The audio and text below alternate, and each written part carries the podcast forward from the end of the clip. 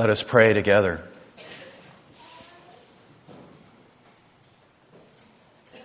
God of grace and glory, we ask for a fresh anointing of your Holy Spirit upon our congregation.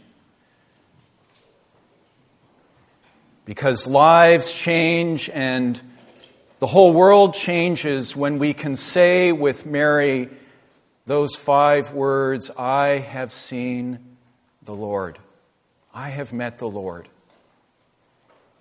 And we pray through music and word and proclamation that each of us would be able to leave here this morning saying those five words, maybe for the first time or in some deeper way. And it's in Christ's name that we pray. Amen.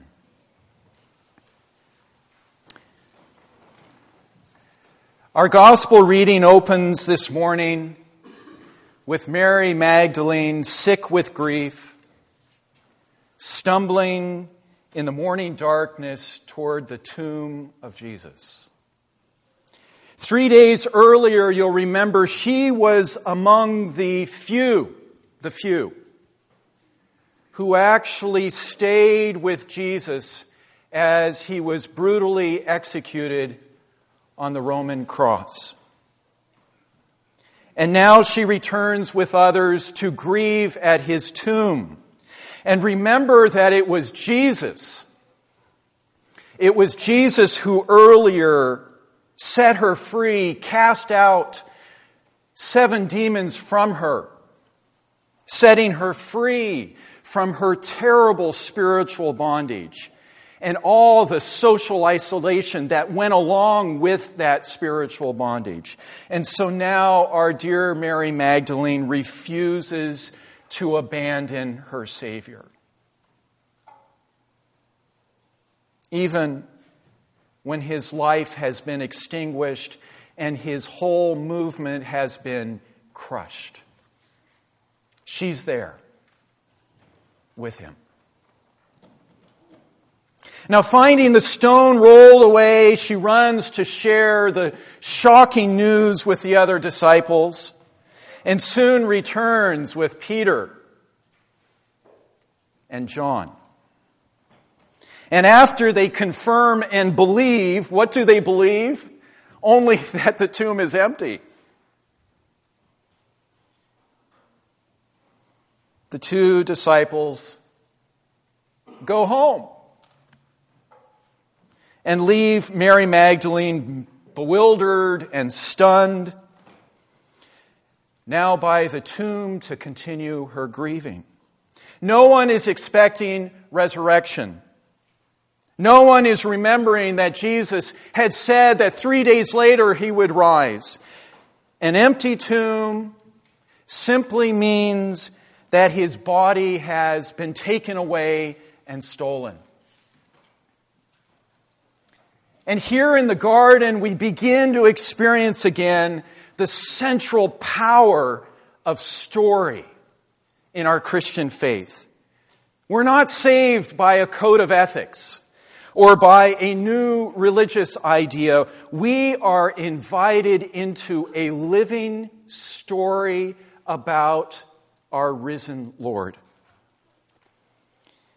And in this story today, there are all these intriguing little details. Details lovingly recorded for us by the eyewitnesses of those who saw them first. How about this detail of Peter and John in a foot race to the tomb? And then we have this detail of who went in first. Who went in first? Peter. Who got there first? John. An eyewitness detail. And then we get inside the tomb and rather than burial clothes piled here and there, oh no, no, no, no. Jesus' headcloth is neatly wound up in a special place. An eyewitness detail. And then a little bit later, we're going to be on the Sea of Galilee with Jesus and his disciples. And this carpenter is going to tell these fishermen where to cast their nets. And they haul in a haul like they've never had before. But it's not just a big haul. How many fish? 153. Another eyewitness detail. These stories refuse to let us stand at a distance. They draw us in. They invite us all to come in and find our place in this living story. And friends, are we invited to enter into the story in any other one more intimately than in our story today in the garden? When Mary first sees her risen Lord, she supposes him to be the gardener. well, maybe she's not wrong. Theologians over the years have said that Jesus is indeed the gardener, the gardener of the new garden of creation.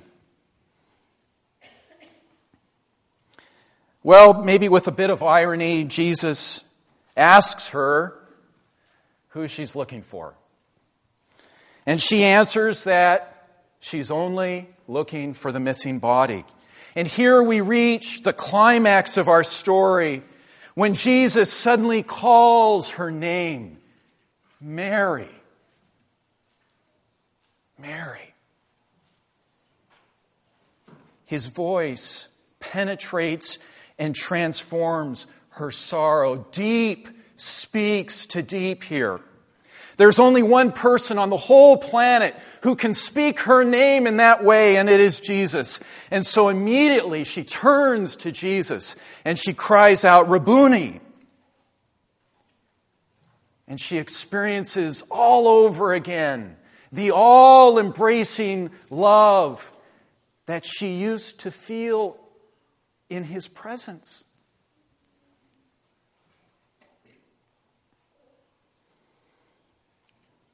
throughout Scripture. We witness the tremendous power of God calling us by name.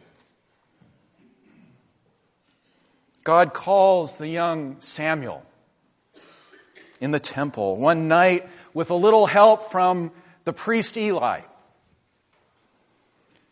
In our reading today from Isaiah 43, God says, I have called you by name and you are mine.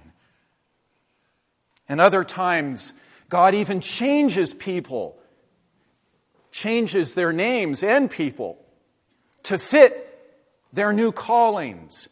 Abram becomes Abraham, Sarai becomes Sarah, Jacob becomes Israel. There's something about our name that evokes, that goes to the core of who we are and evokes the fullest sense of who we are. And the beautiful thing is that in our day, God is not silent, but continues to call people by name. This past week, Sue Shirk shared with me the story of how when she was a 10 year old, at a revival at McCaskey High School, 1958. Thank you, Sue. Now, the interesting thing about this story is she didn't hear God call Sue. She heard Darlene. Darlene, which is the name that she had as a child and young adult. And it's on that day that she went forward and gave her life to Christ. And more recently, in 2006, Barry Friesen, at 58, heard God call him to start, speaking out about the violence and the deceptions of empire, the empire that we live in. Even in our day, God continues to call us by name. Now, in our Easter story today, Mary now holds on to Jesus for dear life. Can you blame her? Wouldn't you? Wouldn't I? She has lost fellowship with her Savior once, and she never wants to lose His presence again. Can't everything just go back to the way that it used to be? But Jesus now tells Mary, Don't hold on to me. I have not yet ascended to the Father. There's no going back to the good old days. When the Father raises him, Jesus isn't just resurrected, or excuse me, he is not just restored to the old way that he once was. He is resurrected. He is transformed and made radically new. Jesus dies and Christ rises. And in his risen glory, he is different enough that those who know him best don't immediately recognize him. Now, before he ascends, he wants to invite Mary and he wants to invite us into the awesome intimacy that he shares with the Abba. Verse 17 Go to my followers and say to them, I am ascending to my Father and your Father, to my God and your God. Christ now wants to share with Mary and the whole human family his deep and abiding communion with God to complete the mission for which he has been sent.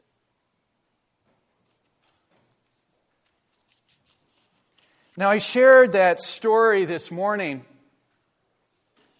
about all the Marys who followed Jesus. Probably because when I first was married, I married into a family where there was more than one Todd. My dear brother in law, his name is Todd. And then along came another brother in law whose middle name was Todd. And sometimes when we first got together at the Allwines, I'd hear someone cry out, Todd! And I'd jump and my head would hit the ceiling. But then eventually I learned, and this is the privilege of being a son in law, that my name was not Todd, it was Todd.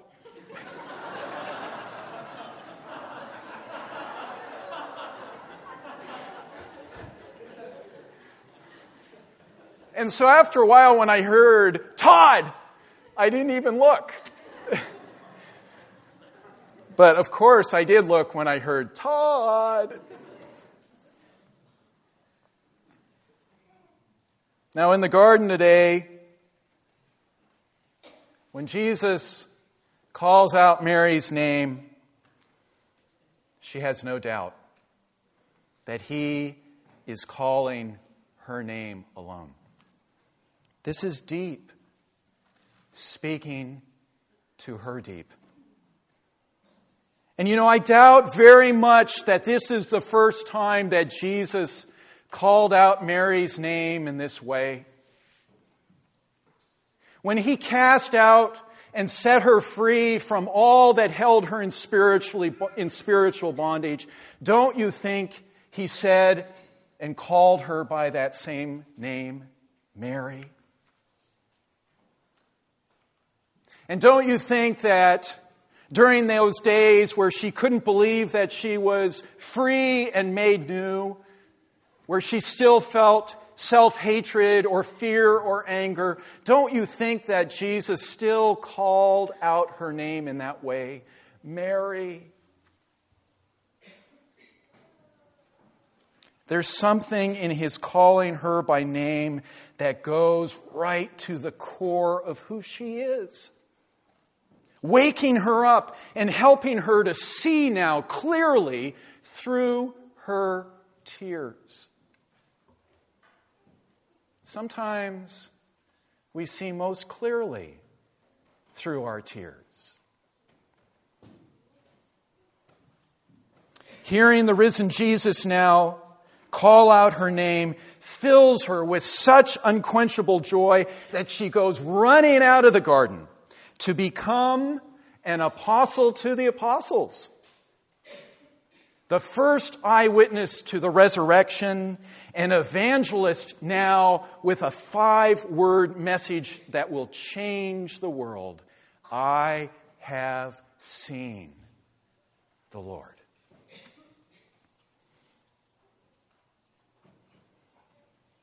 I shared this with you last year, and I'm, maybe I'll share it with you every Easter. The words of the English theologian Rowan Williams. He says that when we celebrate Easter, we are really standing in the middle of the second Big Bang.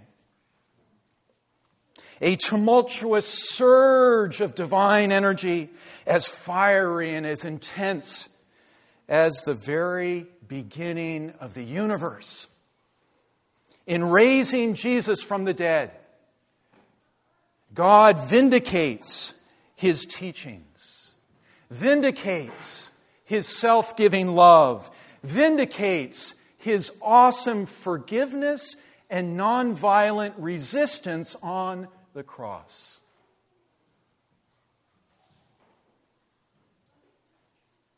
The powers of evil and death and sin are exposed as broken and defeated. And Easter is the first day of God's new heavens and new earth. On Easter morning, God's new creation begins.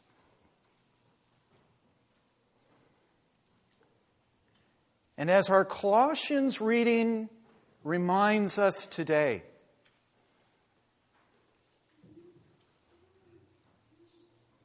The resurrection of Jesus is not just something that we are invited to believe in, to give mental assent to. No, it is a reality that we are invited to experience in our own lives. Our lives are now hidden with Christ in God. What does that mean? It's a mystery that we can contemplate for the rest of our lives. Our lives are hidden in Christ with God. Easter is the awakening of God's life within us. Christ is risen is not just the eyewitness account of Mary, but it is the cry of all of his followers across the centuries who have experienced Christ rising in them.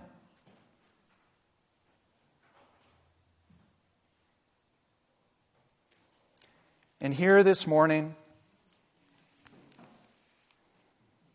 our risen Lord is calling each of us by name Clayton. Kendra, Trace, Keith, Herb, Sue, Jay, all of you calling us to His special ministry of going out now into the world to call everyone we meet by their name. Deep speaking to deep, calling our children and our grandchildren, our coworkers, our students, and our neighbors, calling them to become who they really are in Christ. Easter people. And to experience the joy of ever rising again. Amen.